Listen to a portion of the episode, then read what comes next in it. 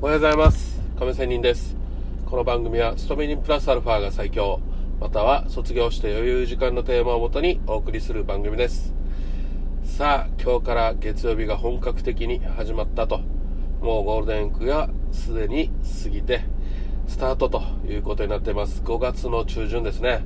今日は FX の話今日もやりたいと思います。なんか最近トレードの話が多いですね。えー、昨日、昨日、ちょっと宣伝的な話ですけど、昨日 YouTube でベストな利確というのを配信しました。えー、このベストな利確ってどういうものがベストなのか。まあもちろんね、利益がたくさん乗った方が嬉しいじゃないですか。でも、なかなかそれって難しいよねと。まあこれトレード経験した人、ことがある人はわかると思いますが、まあ、昨日のその配信も含めてちょっと今日話をしてみたいと思います。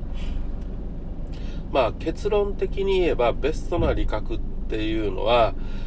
うーんまあ自分が満足できればいいんじゃないのというようなことです。で満足じゃできるものはどういう心理状況なのかと。心理なんですね。そこをまあ考えてみようというような話です。さて皆様利確利益確定。利益が乗っているところでいつ確定するのか。ね。利確してこそ利益ですよ。そのまま放置していたら放置プレイだったらもうマイナスになることだってあるし、まあ、プラマイゼロあたりまで戻ってきてああ利益確定しとけばよかった。もったいない。ていうことにもなります。そしてね早く利益確定をすればもっともっと利益が乗ってね、えー、行く状況になるということもあってああもう少し我慢して利益確定遅らせばよかったということもよくトレードの中でありますよね。はいこれかなりどちらもきついっすよね、うん、どちらもきついです。でもじゃあ本当にどちらもきついのかっていうのを少し考えてみましょう。最初に話したちょっと欲張りすぎて保有しすぎてポジションをね。でまあそのチャートの動きのあやにね、えー、ちょっと振り回されてっていうんでしょうか。せっかく利益がぐんぐん乗っていたけどまあ逆方向にまた動いてきてまあだんだん利益が減ってきてでついにはプラマイゼロ。そしてマイナスになっちゃったという状況。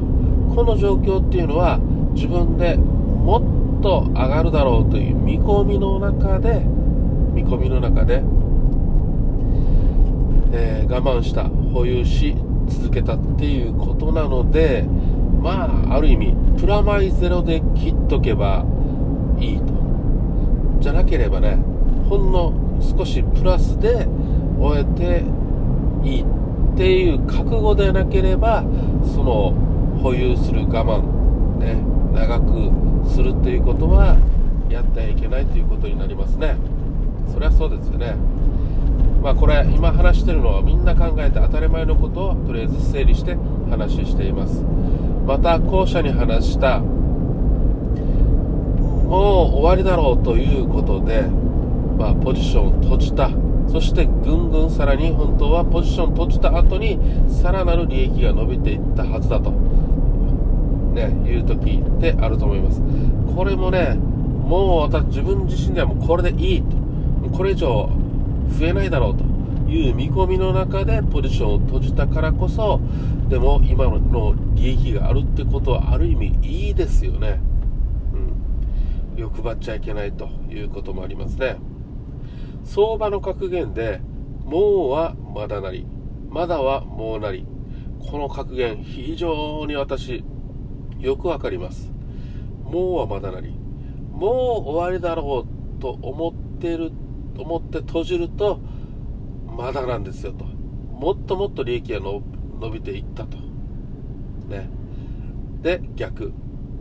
まだはもうなり。まだ伸びるだろうと思っていたら、もう終わりだと。でどんどんどんどんね利益が減っていくというようなことなんですよ。そうなんですよ。相場はここが一番難しいところなんですね。これ損切りも同じでね利確ももう本当に似たようなもんです。さあこの利確。じゃあどっちがいいのだろうということではありますよね。これ、まあ、結論的に言えば、まあ、その時のあなた自身でもう満足するしかありません。ね。で、まあ、その時にポジションを閉じるかポジションを閉じないかもう少し伸ばそうとするか。まあそれはもう今のあなたの実力っていうことしかありませんよ。そう考えればまあ利益した方がいいかなって私は思ったりしますね。ほんのもっと伸びていたらいただろうと思うかもしれんけど利益確定することがやっぱりいいじゃないですか。欲張った結果減るもしくはプラマイゼロマイナスになるってことはまあこれは本当に欲張ったがためにもっと悔しい思いしないかということにもなるはずです。まあですのでチキン利食いでいいっていうマインドであればまあ心もね嬉しいしで資金もちょっとでもいいから増えるしということになると思います。でそこでちょっとやっぱり対策としては買ったから嬉しいのですぐにポジションを持ちたがるというポチポチ病または追加してロット数を上げる入れ歯にするとね、いうことをしてはいけません。これ私がよくやる失敗でした。ですので、そこをしっかり守れないと、ね、欲張る、まあ、これこそまたね、さらにちょ、ちょっとした利、えチキン利食いしたとしても、欲張りが出ると、結局は先ほどのね、せっかく利益に乗ってたけども、プラマイゼロ、もしくはマイナスになるというような欲張りで利益確定ができなかったと損につながったプラマイゼロになった減ったということになるのと全く一緒なのでやっぱり欲張りはいけないよなと。いうことで頭と尻尾はくれてやれという格言がまた出てくるわけです。まあそういうわけで利益確定も損切りも似たようなことでね、えー、結局は表裏一体同じようなことだとは思いますが